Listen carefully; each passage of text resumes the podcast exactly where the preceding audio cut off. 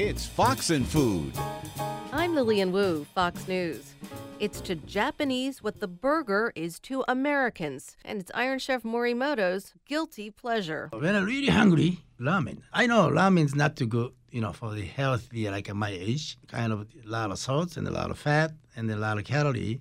But sometimes, you know, I want to I want to eat it. And while ramen may seem like a very basic dish, putting together the perfect bowl can be an art. Everything is sort of in harmony. The noodles are the proper fit for the soup. Having fat and flavor in in, in, a, in, a, in a bowl of ramen is really the, the the secret ingredient almost because it's what makes it so unctuous and rich and uh, complex and delicious. Ivan Orkin, a ramen pioneer of sorts, the first American to be one of the most celebrated ramen chefs in Japan.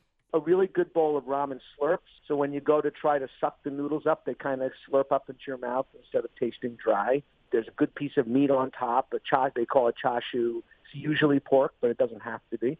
Um, and uh, I think that you know, in a way, a really great bowl of ramen is like any great composed plate that it that it that everything makes sense. There's no ingredients that are there because they look good uh, or because they sound good. They actually all balanced. Orkin, who many know from Chef's Table on Netflix, says the fat is also what allows the soup to stick to the noodles. Chris Kimball, founder of Milk Street and co founder of America's Test Kitchen, talking about a hack that lets you get the same springy texture of ramen in other types of noodle at home. Jay Kenji Lopez Alt is on our radio show and as a contributor, and I asked him that question, and he said something interesting. He said that actually um, you can take almost any pasta and add baking soda to the water, and that's basically how ramen's made. There's a, a certain kind of alkaline salt they put in the dough to get that springy texture. So, for example, if you wanted to make cold noodles, or even if you wanted noodles and soup and you wanted that springy texture, you just add baking soda to the water.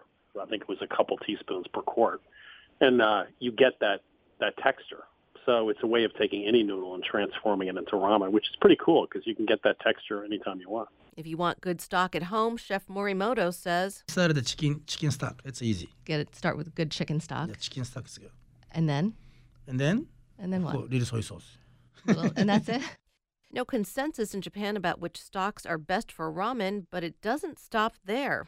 There's also disagreement about two other popular noodles and a geographical divide. You know, soba is a bakery noodle, right? Divided to mm, maybe Tokyo area. So Western people doesn't eat soba much. Udon, udon. Udon. West udon, east soba. Now, some noodle lovers think that udon, those chewy, fat white noodles, may be the next Japanese noodle to really take off in popularity in the U.S. Step by step how to photos in Morimoto's cookbook, Mastering the Art of Japanese Home Cooking. He says all you need is water, flour, a rolling pin, and patience. I'm Lilian Woo, and this is Fox and Food.